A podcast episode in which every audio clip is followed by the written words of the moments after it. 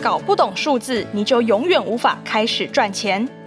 跟金牌会计师学赚钱思维线上课，前勤业众信会计事务所资深合伙人郭荣芳亲自授课，担任经理人月刊近十年首席财会讲师，将从他三十多年资历及多家企业独立董事的经验，归纳上万张财报背后的思考脉络，教你看懂关键数字，学会获利一生的赚钱思维。即日起购课，限时优惠低于六折。上网搜寻新商业学校赚钱财报课。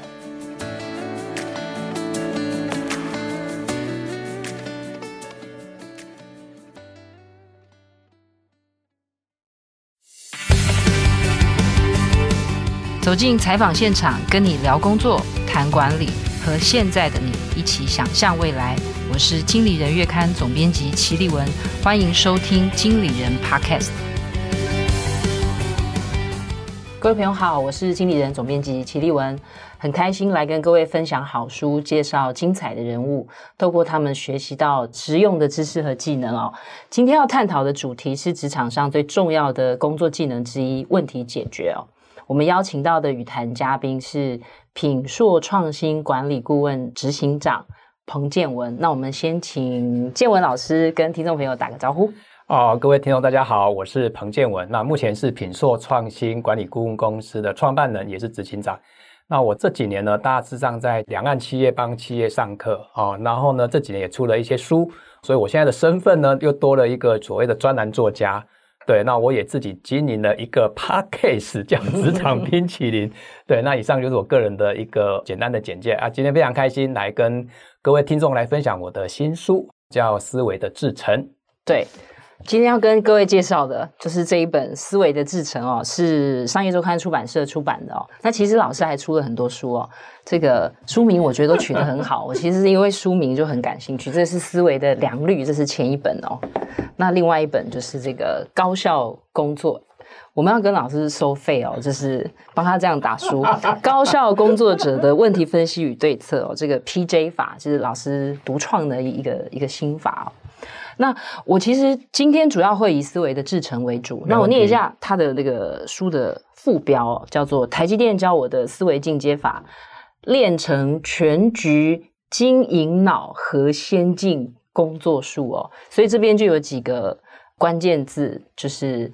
老师是在台积电工作，所以可以 可以把台积电交给你的，再交给其他的朋友。对对对，是的。好，所以接下来就想问一下老师，就是说，在台积电好好的，为什么要出来当讲师呢？哦、呃，时空背景是这样子啊，就是其实我在研究所的时候呢，我的指导老师他当时是接触非常多的 ISO 认证，嗯。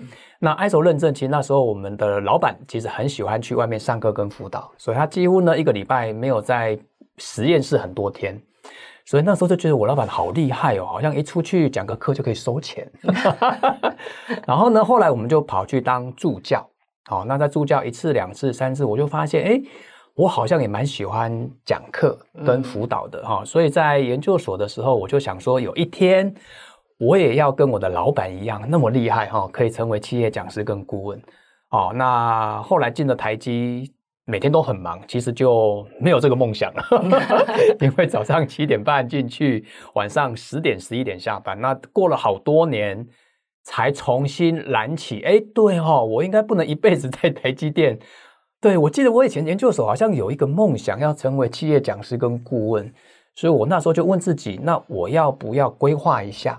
对，否则人生可能会做很多后悔的事，嗯、所以我就让自己做了一个规划。我规划四十岁以前，我看能不能离开台积电，去成为职业讲师。哦，那时光背景，现在结果来看，接近四十岁。嗯，这个蛮特别的，因为为什么不会觉？因为很多人也许会觉得，我就是可以在台积电做到退休啊。对啊，对啊，很多啊，年薪也超过两百万啊，还不止哦，对不对？那为什么会觉得说，好像要做一个，就是好自己好像有一个更明确的梦想？这个我觉得对很多人来讲也是蛮蛮难得的，就是说我还有一个我。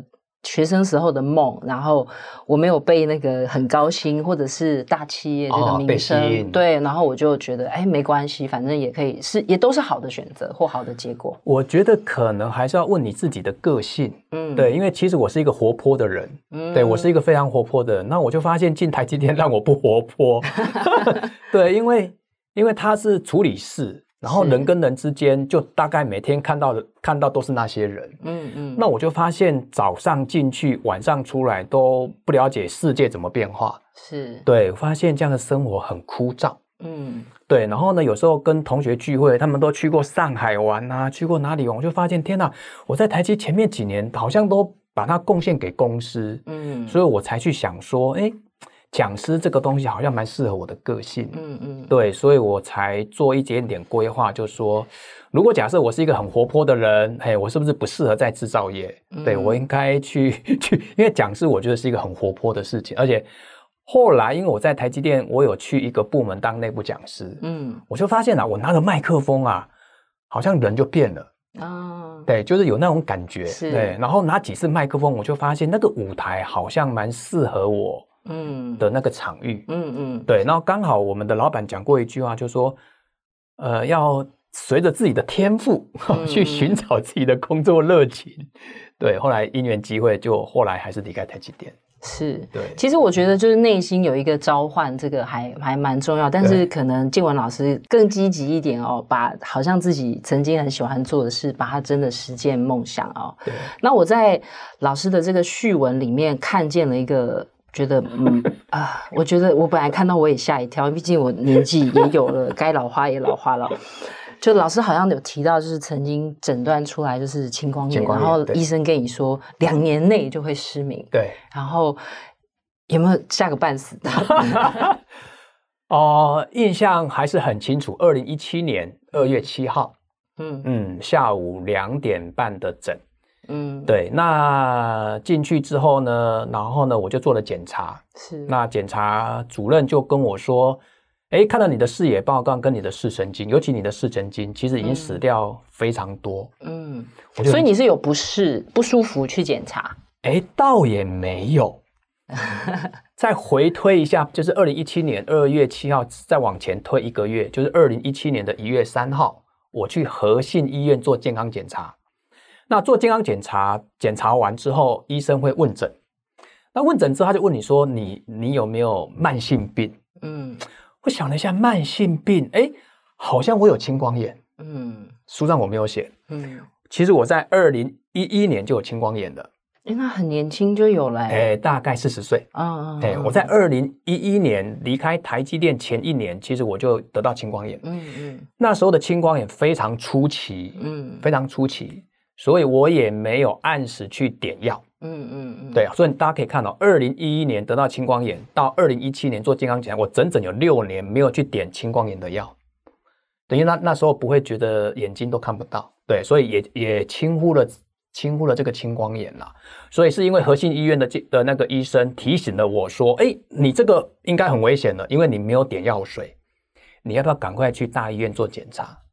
对，所以我进了三军总院做检查，看到那个视野，右眼的视野大概死掉七十 percent，左眼的视野大概只剩诶死掉六十 percent，所以相对这个只剩三十，这个只剩四十，所以医生去推算，彭先生，你只剩两年，你的双眼就会失明了，你知不知道你很严重？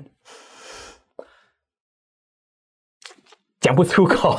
嗯 当天晚上第一件事情，我先戒烟啊，因为我在台积电那时候烟还抽蛮凶的。嗯，有我有看到你那个番外篇，写说一到台积电第一件事就是抽一根烟。对，怎么戒都戒不掉 啊！我就在二零一七年的二月七号下午四点抽了最后一根烟，到现在我都没有抽啊。就主任的那一句话，真的被吓到了，被吓到了。是，然后就回去就抱着我们家的儿子跟女儿痛哭啊，哎。所以那个爸爸快要看不到你们了。对，没错，对，就类似这样子的场景。所以后来当然就做很多治疗嘛，哈。那公司也做了一些调整，对，否则我，否则我也很难在这里跟大家分享我的书啊。其实那时候写书最早是何飞鹏社长在 FB 传一个简讯给我啊，就我们经理人月刊的创办人。对，他说：“哎、欸，彭老师，呃，我是何飞鹏，我还以为他是骗我的啊。”我说：“奇怪的大人物嘞。”是是是，对，所以那个时空背景本来我就写书，想想要写书，但因为我觉得我的功力不够，所以就没有写。嗯、直到得了青光眼之后，后来跟。哦，我们公司的侯安路侯老师就聊这件事情，说我想实现我的梦想，可不可以先写一本书？因为我怕以后眼睛看不到，嗯、那那我就没办法写书啦。所以我就先出了 PJ 法，所以没有青光眼，我就不会出第一本书。那没有第一本书，就不会有第二本、第三本，甚至明年的第四本。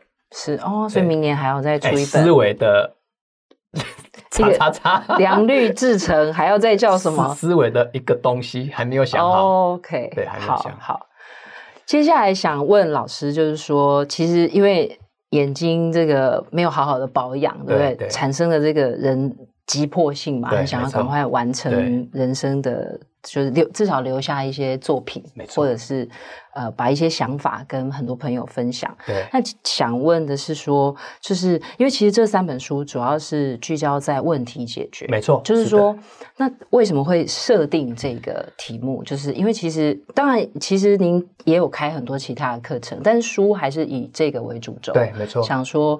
呃，就是我们要作为一个讲师，或者是我们在挑定自己在管理上面的研究题目的时候，为什么你会选这个领域？对，其实这个领域我还是要感谢台积电给我这个机会啊，因为我在台积电的第二个部门，嗯。啊，就是屏保部门，是。对我在台积电的屏保部门成为他们的问题分析解决的内部讲师，嗯，所以呢，我在我在那一段时间每天都帮台积电的工程师上课。上问题分析解决啊，嗯、对，那台积电的问题分析解决，它有他们有固定的讲义，反正我就照这个讲义去讲就好了。嗯，然后本来内部就有一套流程对，对，它有一它有一套方法。好、哦，那它这个方法可以讲三小时，可以讲七小时，可以讲二十一小时。嗯，它最完整是讲二十一小时。是，对，所以我就在那个呃那个时空背景，就每天在新竹上课，在台南上课。然后上到最后，我就想说，哎，那我如果有一天我离开台积电，那我就可以讲这些东西。嗯，那这些东西其实就是问题分析解决。是，只是我离开台积电之后，我我本来的想法是这个谁会听啊？嗯，因为这个是台积电的方法，我不觉得它适用台湾的职场人士。嗯嗯，所以我离开台积电的时候，其实我不讲问题分析解决。嗯，我讲创新。啊，是是是，对我我我先讲创新，什么商业模式啦、产品创新啦，后来就发现。没有市场，创新不是每个公司都觉得很重要的。在二零一二年、二零一二年、二零一三年，创新在培训的排行榜里面，它其实是很后面的。嗯，对，它基本盘还是什么专案管理啦、简报啦、问题分析啦，嗯、是对创新的议题。其实，在培训当年，因为现在是二零二三嘛，哈，二零一二，所以是十一年前在企业创新。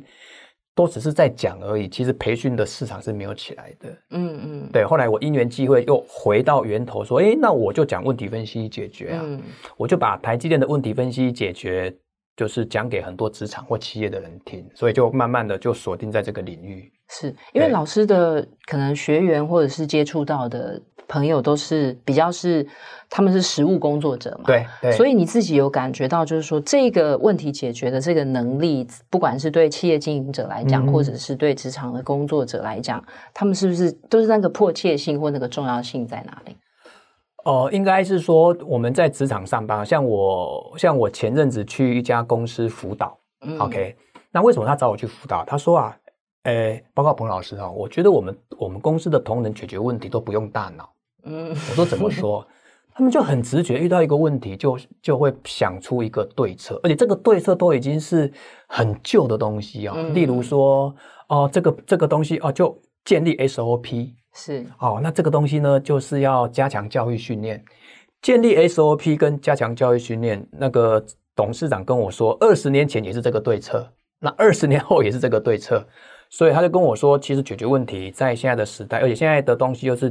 缺工，然后呢又缺人力，所以他觉得解决问题啊，其实在职场的每天都在发生。哦如何去解决部门的绩效啦，解决一些人力的问题啦，OK，所以本质上每天都在解决问题。现在只是说它很重要，也很急迫，那问题就是说方法，嗯，可以帮助一家组织解决问题的能力可以同步上升。那这个东西其实也在当年台积电所学到的一个 slogan 啊，因为台积电在在解决问题或是持续改善的文化，他们有一句 slogan 就是，他既重视个人主义，但是更重视团队合作。嗯，对，OK 好，所以理论上这一句话在我的讲师跟顾问的职涯里面影响蛮深的。还有第二个叫统一语言，嗯嗯嗯，对，他们觉得解决问题啦、专案管理啦、沟通啦、开会啦，可不可以有一个统一的方法叫统一语言？然后他觉得人跟人之间才有办法去在一个平台上去做沟通。是，对，就是说，因为其实我觉得有时候我们会说啊。职场上面常常都有说很多能力很重要，哎，英文很重要，专案管理很重要，然后对，简报很，就是什么都很重要。但是会不会说，其实很多时候那个追根究底的话，其实我们可能在工作上，不管你是哪一个层级，其实就是在解决问题。对对，就是说这个技能其实应该也是，我觉得每一个职场工作者，不管你是什么职级或位阶，其实应该只是说我们现在要锻炼的是。老师刚刚讲的是，你是吸反射式的，对不对？或者是我们过去每年都这样做，我们就年年这样做，嗯、还是说我能够把它改变成我有更创新的或每一次不一样的做法？对。那接下来想问老师，就是说，因为其实老师这本书哦，就是《思维的制成》这本书，其实其实里面有很多很实用的问题，包括。菜鸟主管为什么叫不动老鸟员工啊？然后或者是要怎么样可以减少公司的加班啊？怎么留住人才？其实很多我觉得都是很实务的问题。对。但是其实里面有一题就是呃有一点接近老师刚刚讲的，就是说你就是因为您接触很多企业主嘛，嗯、他们就会说，诶，我的公司现在单子接不完，对不对？对，然后我们景气很好。但是我的同仁的能力没有同步跟着提升，所以老师在里面大概有哪一些方法？就是说我们碰到这种我要想要提升我团队的解决问题能力也好，或者是整个因应市场变化，我们要怎么让这个团队的能力可以可以提升？哦，在在思维制程里面这本书其实有一两个章节在谈这一块哦。嗯、那我想我谈几个比较关键的东西哦。我不知道大家清不清楚，台积电很喜欢竞赛。嗯，对。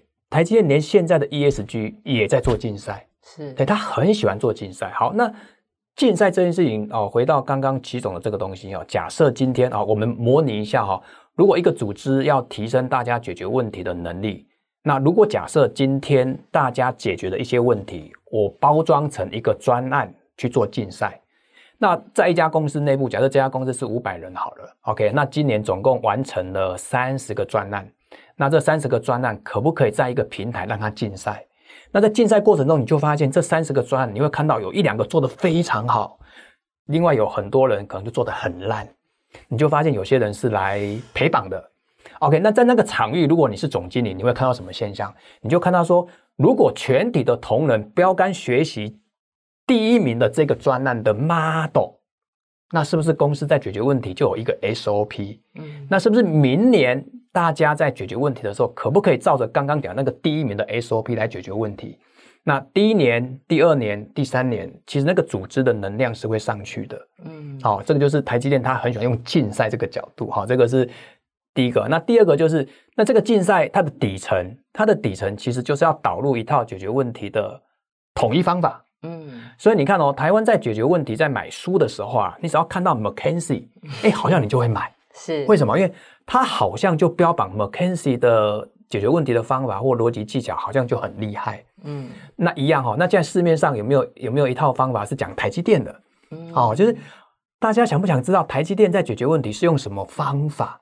好，那如果假设大家知道的话，好，那我们就可以想，那这套方法那可不可以移植到我的公司？嗯，那如果假设每个人都做培训，好，那。大家可能在会议上就会有一个场景哦。今天假设在会议上遇到一个业绩不好，好，那大家看了这个学的这个方法，可能就有一个人会会马上说：“来，我们前几天学的一个方法，嗯好，那这个步骤二叫描述问题。嗯，那可不可以请这个同仁讲一下业绩不好？你可以把业绩不好这四个字再描述更完整嘛？那大家可以想一下，以前的开会可能不是这样子哦，以前的开会可能业绩不好。”业绩不好就赶快去冲啊！你还开会干嘛？哦，就带着情绪，带着一些过去的思维。OK，那当你有一套方法，大家就会在那个步骤上去做对焦的讨论。嗯，对。那它其实某个角度，它其实是可以可以让组织的关键人才的培育跟组织的能量，其实是有有机会一步一步这样上去的，只是他要花一点时间。是，其实在，在呃老师这一本 PJ 法这本书里面，其实有一个是台积电问题解决系统图。对，老师你还记得？我知道，在我这里。对，其实我觉得他其实有从价值观到工作方式到工作思维。是，其实我觉得那个就是说，表示这个这个公司是重视这件事情，然后他就就像您刚刚提到，就是说我在日常的工作的方法、工作的流程，甚至那个 mindset，我都要。要植入这个，像您刚刚有提到，比方说，呃，我要追根究底，对，对不对？我要讲究方法，对，然后我要团队合作，然后你的整个氛围是要可以讲真话、有效的沟通。对，就我觉得，我其实觉得这个这个这个这个系统图其实是还蛮蛮值得参考的。对，就是就是大家可以揭秘台积电怎么样可以养成一些，我觉得是很主动愿意去。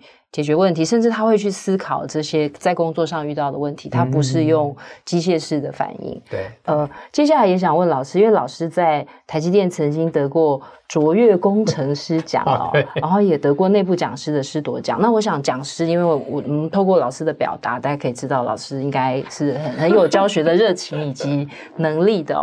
但是，呃，我我其实，在书里面有看到，就是说，呃，您刚刚有提到台积电很喜欢办竞赛。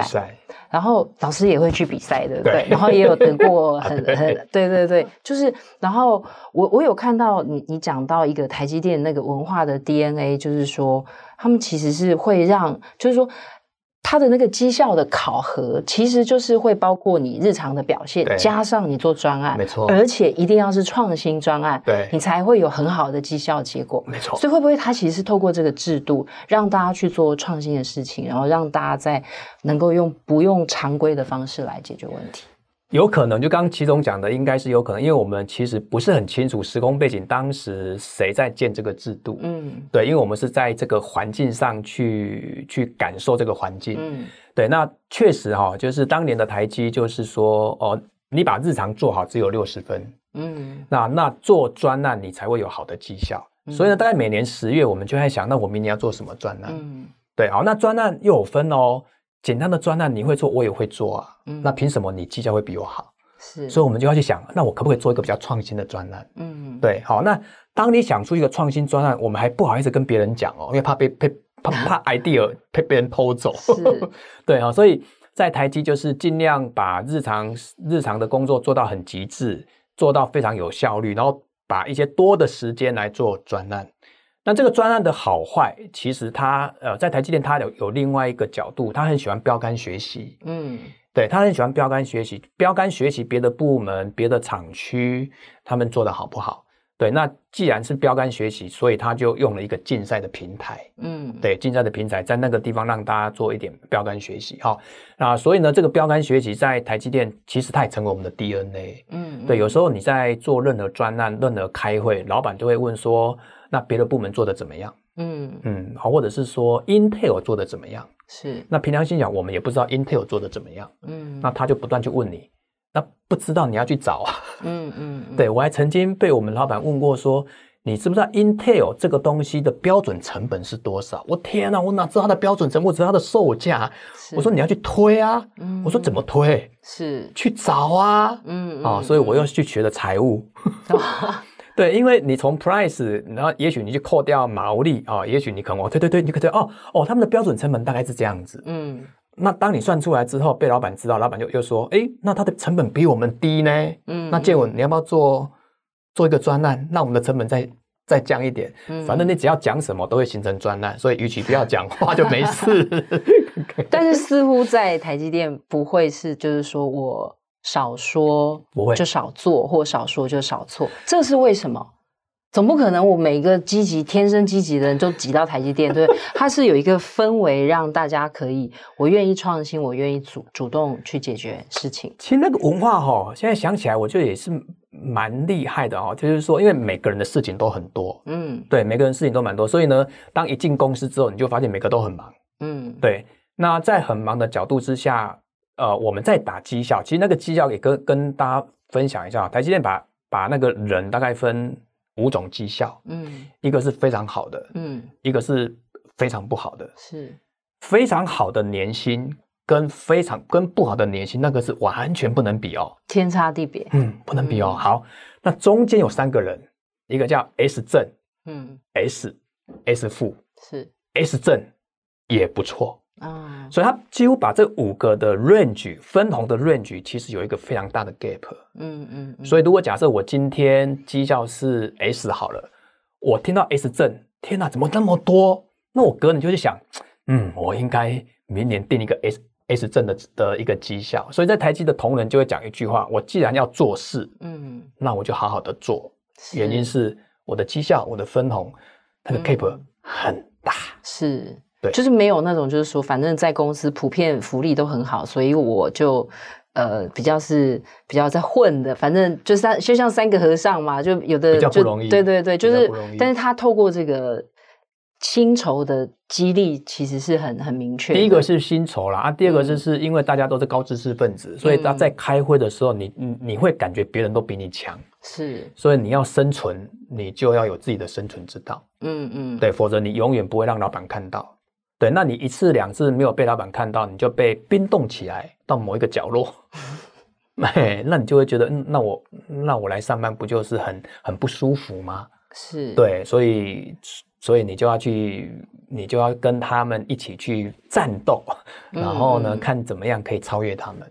是，对。其实老师在另外一本书，就是思维的良率，我也有看到，因为。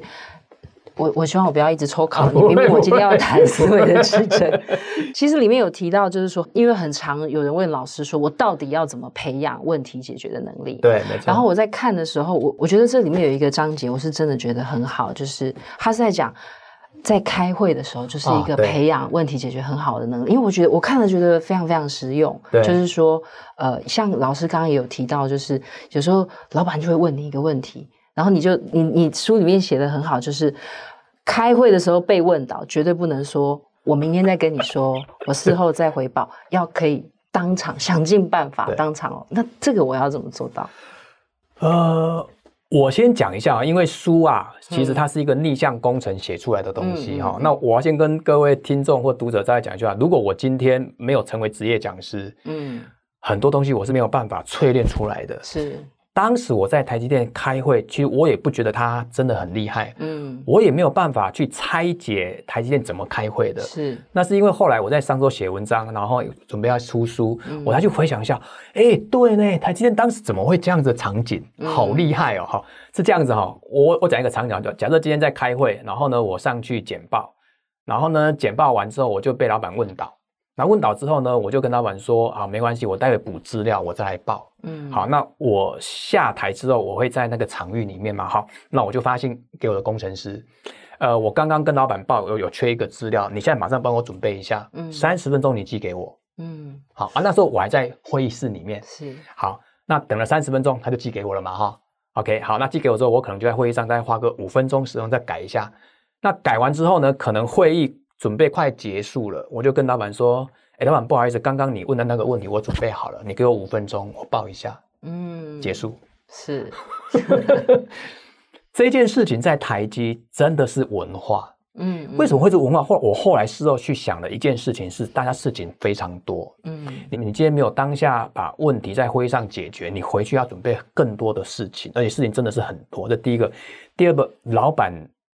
个性都很急，嗯，如果你可以让老板留下非常好的印象，每次开会你都可以解决很多问题，嗯，对，那一次、两次、三次、四次，这叫积功德，是。啊，你积 你积积阴德，积阴德，对，积阴德，我真的有看书，对，你积多了，其实因为大家都很厉害，那他们每年绩效在考核的时候呢，其实。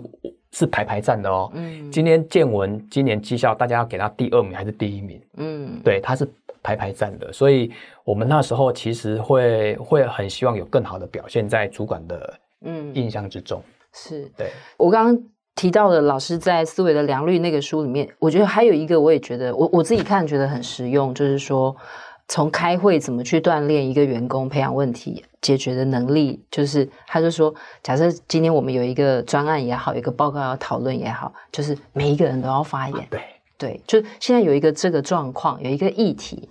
因为常会议上面就是一片沉默嘛，这个我是非常 有感的。对对对，其实我们的创办人何先生也会这样，就是说每个人都要讲话，你没有讲话，你今天来开会干嘛？是是，对，所以其实那个也是一个很好的机会。想说建文老师可不可以分享，就是说，其实透过那个发言，透过当场即席的思考跟回应，其实也是练习问题解决力很重要的环节。对，应该其实我记得有一个场景啊，就是说。因为我们的部门当时其实也没那么大，大概十几个人。嗯、然后呢，每次就发现啊，报的人都跟着主管报，嗯、其他的人都做自己的事情。是对。那后来有一次，我们的主管就说，以后开会不能这样子。嗯，对哈、哦，以后大家要仔细听。然后我会问大家，好、哦，他当时就讲出一句，就是说，不要以为他报的东西跟你没有关。嗯，对，不要以为他报的东西跟你没有关，多听听别人的东西，对你在解决问题，对你在日常工作，有时候你们在做专案会团队合作，对，你会多了解很多的知识，对你过去其实会有帮助的。嗯，OK，好，所以呢，我们的主管后来就改变说，来以后这个东西讲完之后，每个人都要提问，好，嗯，但是他有先打预防针，嗯，啊，就是说不要说你们的问题问的好跟不好，会觉得很丢脸，嗯嗯，对，先问。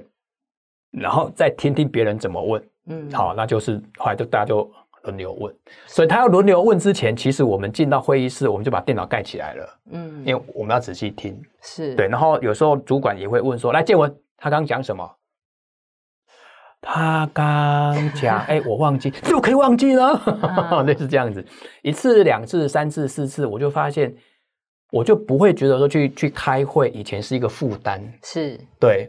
我只报十分钟，你要我进去两个小时，嗯，对。后来我就转念，哦，其实会议上的所有的东西都是学习的养分。嗯，对，所以其实我是很同意，也很相信这个事，就是说，其实因为每个人面对的状况都不一样，然后其实它都是一个思考练习的场景。对对，接下来就想问老师，就是说，因为老师在书里面都提供非常多的工具，对，比方我学了这个方法，那个工具，MISI 五个为什么，然后这个这个，我就学了这么多，但是很像是我要怎么把它，就是说。因为老师已经帮我们做很多功夫嘛，你帮我们搜集嘛，帮我们说明了、解释了，但是我到底要怎么样，在我实际遇到问题的时候，我要，诶，我这个可以抓这个用，这个可以抓这个用，这个到底要怎么把它应用出来？哦，在书上的工具方法确实比较多，嗯、哦，但是呢，如果是一个如果如果是一个年轻工作者，好了哈，嗯、因为资深工作者，我觉得他有些工具对他而言是不难的，嗯，好，那如果是年轻工作者，也许也许你可以学几件事情就可以哈。嗯、第一件事情叫解决问题的三步骤，嗯，好，那解决问题三步骤也跟各位分享一下，你一定要背起来。嗯，因为你不背啊，其实你在解决问题，你又回到你的你的 loop 里面去了。哎，我我很同意用背的，其实你就先把它背起来，对，先背起来，然后你就是硬套硬搬，然后久而久之，它变你的习惯跟惯性。对，那以前像我记忆力没那么好，对不对？那因为我习惯会拿一本笔记本，嗯，那我的笔记本的我的笔我的笔记本打开打开的第一页一定是非常重要的。是好，例如你可以哦，笔记本打开，解决问题三步骤，P R A，嗯，以后遇到问题先想 P R A 是什么？是，所以你每次开会或什么，你就可以把它打开，不断提醒自己哈。嗯嗯、所以第一个叫 P R A，P 叫问题哦，如何辨识问题？是，如何分析问题？那 R 是找原因，是 OK 好，叫 root cause 好，那 A 叫 action。所以第一件事情就是，你先把以后遇到任何问题，你就头脑中想三步骤。好，P R A，这第一个，第二个也很简单。以后遇到问题，你先问你自己，这个问题以前发生过吗？嗯，哎，你要有这个 loop 哦，哎，你遇到问题，第一件事情自问自答，哎，这个以前发生过吗？如果以前发生过，那它就叫熟悉问题。嗯，那你去想一下什么时候发生过的，然后去把电脑打开，过去有没有这个资料，把它找出来。嗯，对，那从过程中你就会发现，啊，对，以前真的。以前真的发生过，当时有一个对策，哎，那为什么现在又发生？嗯，哎，那会不会那个对策没有效？是对，所以这个时候其实你在解这种熟悉问题，速度就快了。嗯，那如果假设它真的是陌生问题，哇，从来都没有遇过，对我们的部门以前都非常 nice，哎，突然现在部门少掉两个人，以前都没有遇过啊，对，以前还有五个呢，现在纯纯三 A 呢。好，那以前没有遇过，那你就你就真的要走一趟方法论了。嗯嗯，对，因为方法论本身它会让你知道说这个步骤要收集什么资料，这个步骤要收集什么资料。对，那我在这本书里面有提到比较完整的八步骤。嗯，也许你就可以用 PJ 法的八 P 来来弄它。那只是说，也许有人觉得八 P 还是太多，没有关系，嗯、其实步骤你可以弹性去取用。是。对，好，我觉得这两个东西，就一个叫 PRA 啊，一个叫遇到问题去思考一下，它是陌生还是熟悉。至于里面还有提到一些技巧，我觉得你就可以慢慢慢慢再去学，因为。书，我觉得大家买，你要把它当做工具书，嗯，它不是一下子其实常常翻，对，常常翻，对，然后你你去看目录，是，对对对，然后呢，看目录，像哦，假设你今天遇到一个问题跟流程有关，那你就翻思维的制程，嗯，好，那如果假设你想学习提问力，你就翻思维的良率，所以。哦，所以你这两本书是这样分的哦。我本来有一题是要问这个，到底这个良率跟制程你是怎么取这个书，然后它它各自有什么区别？这样哦，啊，因为书书是我写的，所以我很清楚里面的章节啦。是是是，其实呃，思维的良率比较偏是。年轻工作者，嗯嗯，思维的制程比较写的是比较管理者，嗯啊，或者比较资深工作者，是对，其实是真的是解决很多工作管理实务的问题，对，管理啊，领导啦，还有哎什么，那叫什么？问题解决是对哈，如何有效率的解决问题？所以老师刚刚有提到是熟悉的问题跟陌生的问题，那因为时代变化很快，所以我们现在是以陌生问题为主。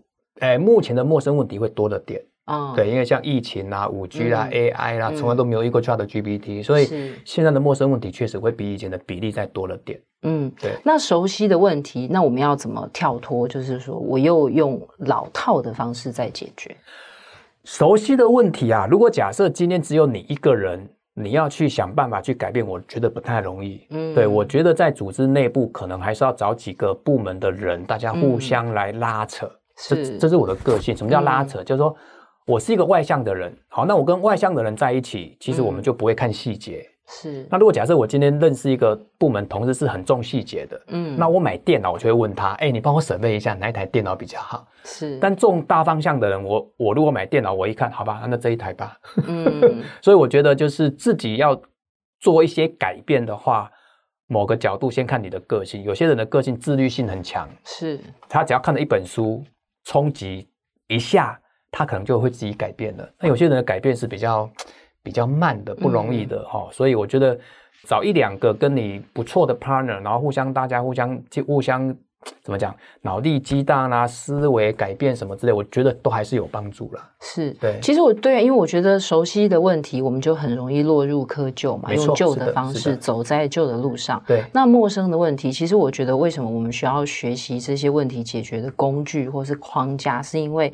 就是因为它很陌生，所以你很容易很茫然。所以其实如果有时候是先有框架，倒没有关系，就是先让你有一个思考的方向，然后之后等到你有更多的经验跟创意，你再去打破那个框架。其实我觉得这个应该才是我们在面对陌生问题的时候，就是先有工具，然后之后你再去发挥自己更多的创意。对，可能会比较好一点。对，接下来我想问一个，就是因为我就很偷懒，我就想说，工具这么多。有没有一个万用的解决工具？然后我就在书里面，在这个思维的制程看到万用问题表单，提升你 百分之九十的逻辑力，是不是？请老师帮我们说明一下，这个表单可以真的可以解决我百分之九十的问题吗？这个表单哈，这个表单的他的想法叫类比思考法了，是好。那我举一个例子好了，大家可以想一下，大家可能每天会有很多问题，嗯，那如果假设今天是八月二十二号，然后发生了一个问题，就是你们的办公室漏水，嗯，OK，好，那我们就会想，那八月二十一为什么没有漏？嗯，为什么是八月二十二漏的？是，所以类比思考法指的就是说，把没有问题跟有问题这两个去交叉分析，你会找到线索。嗯、是对，那这种类比法哈，我把它。翻译成叫做差异分析法，嗯，那这个差异分析法我觉得非常好用。举刚的例子好了哦，就是为什么昨天你们的办公室会漏水？好，它是问题嘛？好，那我问大家，一般你会怎么解？漏水应该不会吧？叫大楼的维修人员赶快来，对吗？好，你可能就叫谁啊？赶快来，就他的角度叫对策。对，好，你就叫大楼啊，这个对策还是很重要嘛。好，你你还是不能让它漏。好，对策完之后，你可能就想，为什么会漏水？嗯，不合理啊。昨天呢也没干嘛，也没有人来敲敲打打。好，你可能会按照你过去的经验，觉得说，哎，有没有可能是什么什么什么，然后造成它漏水？例如昨天雨势太大，嗯，好，短时间没办法消耗。是，但如果你用所谓的这本书的差异分析法，所谓的差异指的是前天没漏，嗯，今天有漏。是 OK，那这两个去比较，要比较什么？第一个可以比较天气，前天有没有下很大的雨？有。漏水那天有没有？也有。哦，那这两个都有啊，那不合理啊。嗯，如果这两个都有，代表应该这几天都会漏水。是，嘿，那再比第二个，再比第三个，那、嗯、也许你在比的过程就会发现，哦，有了，有了，有了。前天晚上好像有一个修水电的师傅。跑来屋顶，差异嘛，哈，它叫叫叫差异，对对对，所以这个方法其实当年在台积电也解决非常多这种问题，就是，呃，哎，奇怪，为什么昨天的设备会故障？哎，为什么昨天有呃有人的刷卡的门禁有问题？嗯，他就用一个比较，是对，然后去比较，然后去找出一个线索，嗯，对，那他就会让你在解决问题有一个思路跟框架。嗯，对，那我们在企业上课跟辅导这个工具，现在在有些产业是必修课。是，哎，这个工具是必修课啊。对，对，其实他就是说，慢慢去找出，就是他找出异常，对不对？对，或是什么是常态性会出现的？对，没错，没错，齐总太厉害了。没有，他其实好像，比方说台湾的台塑，或者是很多企业，其实都是有一种在做这种例外或是异常状况的管理。对，对，对，然后你就会知道说，它到底是反复出现，还是因为特例？对，特例的。没错，没错，对。我看到书里面，老师好像在台积电十年写了二十几本笔记，你就是偷偷的把台积电的秘诀搬运出来？没有，当时没有呢，当时 当时不是这样想，当时不是这样，当时只是。不要被老板骂第二次啊！是是是，就是呃，就是类似类似主管讲的每一句话，我们都把它写下来。嗯，对，那我们就会避免以后不要犯这个错误。是，还有就是说，我刚不是有提到在会议上每个人都要提问吗？嗯，那到底人家提了什么问题，然后我们怎么答，那他就会被我记录下来。是对，那我大概每天上班前，我都会稍微看一下那个笔记本。嗯嗯，对，然后一次两次，其实那时候也没有说这二十本书最后会变成书。对，完全、嗯、完全没有，嗯、所以它其实就是你纯粹很单纯就觉得说，我养成一个记录工作的经验也好，对或者是今天学到的东西，对然后你会反复的去看它，会，所以这是你的工作习惯。因为我举一个场景好了，我们的处长、嗯、他很喜欢提问，是，那我们每次都觉得我的处长的提问好厉害，嗯，所以我就跟我同事讲，我们要怎么学，是。对啊，啊，怎么学他讲话这么厉害嘛？啊，我的方法是。他每提问，我就把它抄下来。嗯嗯嗯，对，抄抄抄抄抄抄抄抄到有一年，我发现他有脉络。啊、我们的处长在问他，其实是有脉络的。是是是。对，例如他遇到问题，第一件事情会问建文：这个问题以前发生过吗？嗯，有。第二个，他问你：那为什么以前发生过，现在又发生？嗯嗯。第二个问题。第三个问题是：那以后如何防堵？是。对，这三个问题。所以它就变成我这本书的 TS 法啊，是我其实在我自己的书里面有真的有折，就是我也很喜欢老师刚刚提到的这个，就是在思维的良率有提到七个问句，有效提升提问力。对，其实他就是在讲说，主管常常会问很多问题，然后你就会去想说，主管为什么会这样问问题？对，然后我们不是常常要提醒自己说，你要学习有那个主管的思维嘛？对，对，所以其实在这个。呃，有效提升提问力，我觉得里面有很多，就是你为什么常被主管考倒？不过这个可能要稍微再提一下，其实那个时候。我不会特别去记老板原来他提问是有脉络的，是。其实我我那时候没有这个功力，所以其实比较年轻的时候就是先记下来，先记下来，但是后来经验多了再把它会整出来。不仅不止汇整，其实就是我刚刚有提到，就是说刚好我遇到一个 coaching 的教练，就是侯安度侯老师，因为他是一个教练，嗯，他每周都刺激我，哎，建文老师，你想一下，你当年处长问什么问题？嗯，哎，我处长当时就问了这个这个这个，对，就这个，你看，这就是公式。是，这就是有步骤，这就可以学习。嗯，对我都不知道。不过现在都把它汇整起来，变成工作秘籍，可以分享给所有的职场工作者。哦，接下来想最后一题，想问老师，就是说，因为你在台积电。我有看那个在序文里面有提到，就是说，其实你离开的时候，主管有说，我随时欢迎你回来，虽然不一定是同样的职务，但是我就是欢迎你回来。那你自己觉得自己在台积电，因为工作的过程或经验里面，就是其实主管很肯定嘛，才会欢迎你回来，不然就巴不得你 不要再回来。对，你自己觉得你自己在工作上面是有哪一些特质？包括你在台积电表现也很好，有得到这些奖项啊，然后。主管也很看重你，那你自己可能给我们一些职场比较年轻的工作者一些经验的分享，或是你觉得你大概做到了哪一些事情？